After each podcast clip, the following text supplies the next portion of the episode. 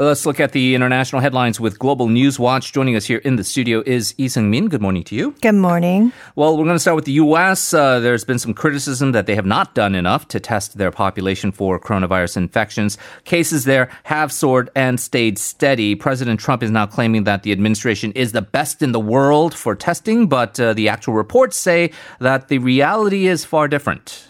Right. Uh, as President Donald Trump spoke at the Rose Garden on Monday about coronavirus testing, and a banner behind him made a bold claim saying America leads the world in testing. And Trump said that with the federal help, each state will be able to test more people per capita in May than South Korea has tested in four months.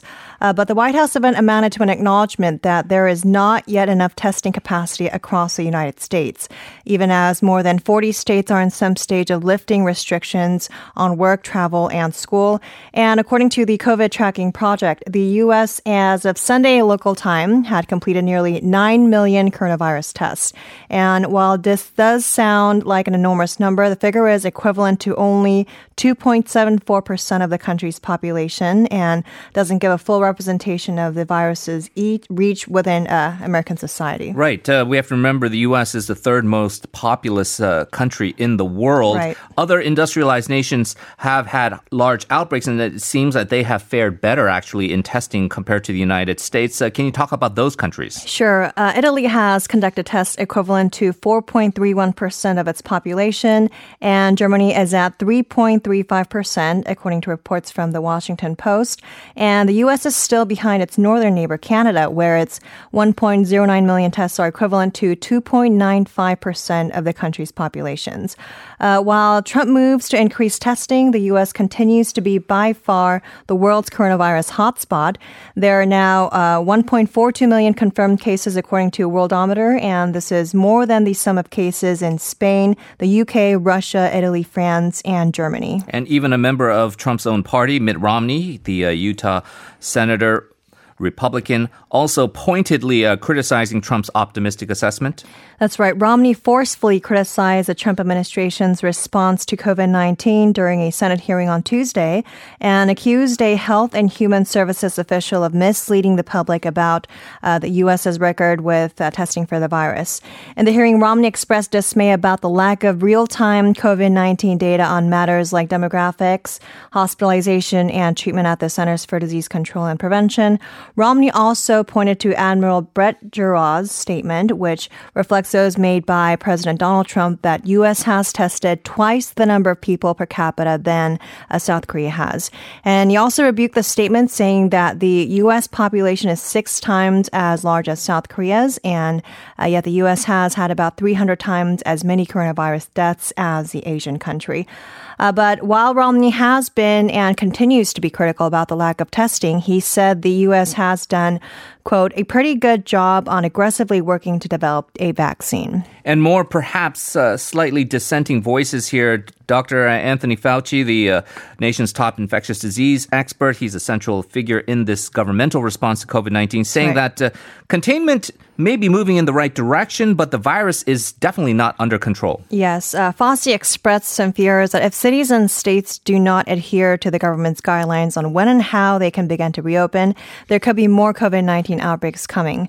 And he warned that easing restrictions too quickly will lead to some suffering and death that could be avoided, and added that it could also paradoxically set back attempts to recover the economy. Fauci, who is a key member of the government's coronavirus task force, also offered lawmakers an update on the development of vaccines during his first appearance before Congress since March. And he also provided an optimistic timeline for vaccine development and said there are at least eight vaccines in various stages of development.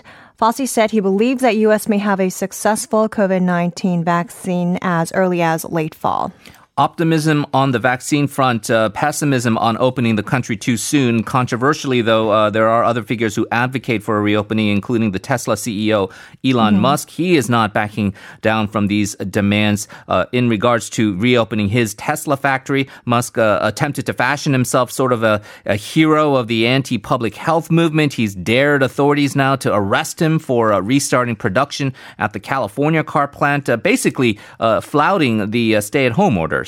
That's right. Musk continued to defy California and Alameda County authorities by restarting production at the company's Fremont assembly plant Monday, saying he was ready to be arrested himself if necessary. Announcement came days after Musk filed a lawsuit against the county to reopen the factory, which is Tesla's only vehicle assembly plant in the United States. Neither Musk nor anyone else has been arrested, but his action has placed state and local officials in the difficult situation of figuring out whether and how to enforce coronavirus restrictions against a billionaire who is also a major employer as well. Musk has also been a frequent critic of social distancing and stay at home regulations. During an April 29th call, Musk called these measures fascist and said they pose a serious risk to Tesla. All right.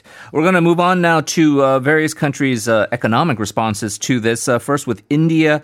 Here, Seungmin, the uh, country's Prime Minister Narendra Modi, on Tuesday announcing a $260 billion coronavirus rescue package. Right. Modi didn't share many details during his televised address, but he did say the package would help everyone from migrant laborers to farmers. Modi also called on people to purchase items made in India and open their own manufacturing facilities, saying, quote, be vocal about local, who can stop us from becoming a self-reliant India. And India, which is home to about 1.3 billion people, went on lockdown in late March with a strict order shutting down everything from parks to airports. And reports of coronavirus cases in India are 78,000 so far with 2,500 deaths. And let's go back to the U.S. as well. The House Democratic leaders are pushing for another round of stimulus payments of up to $1,200 per person in this uh, new corona relief legislation. Uh, this is going to head for a vote on Friday. Yes, the legislation, dubbed as the HEROES Act, includes another round of more substantial economic impact payments.